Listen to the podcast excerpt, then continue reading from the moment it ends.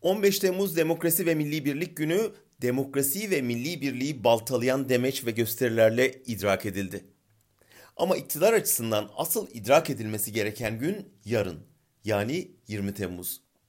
Çünkü 20 Temmuz Erdoğan'ın darbeyi bahane ederek olağanüstü hal ilan ettiği, bunu bir rejim değişikliği için sıçrama tahtası yaptığı tarih. O sıçrama sayesinde toplum tam bir kıskacı alındı, parlamenter rejim feshedildi ve bir tek adam rejimi kuruldu. Allah'ın lütfu sayılan 15 Temmuz'un ilk meyvesiydi 20 Temmuz. Türkiye için keder, iktidar için zafer günüydü. Muhalefetin milli birlik adı altında işlevsizleştirildiği, yargının tamamen kontrole alındığı, medyanın susturulduğu bir devrin başlangıç noktasıydı. Hükümetin 3 yıldır yaptığı kutlamalar dünde sürdü. Muhalefetin İstanbul zaferinin arkasındaki isimlerden CHP İl Başkanı Canan Kaftancıoğlu 7 yıl önceki tweetlerinden dolayı 17 yıl hapis talebiyle yargılandı.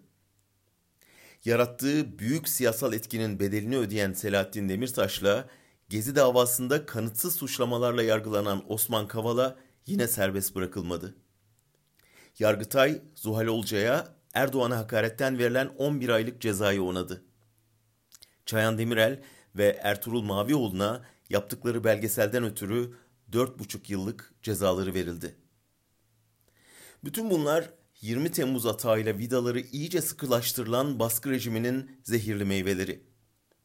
Ancak o vidalar geçen 3 yılda fazla sıkıldığı için atmaya başladı. Dün bunun belirtilerini de gördük.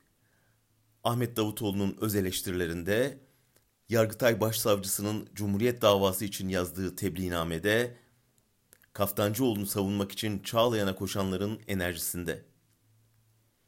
15 Temmuz'un karanlığında topluma zorla giydirilen 20 Temmuz deli gömleğinin düğmeleri attı 3 yılda. 4. yıl dönümünde o gömleği çıkarıp atışımızı kutlama umuduyla.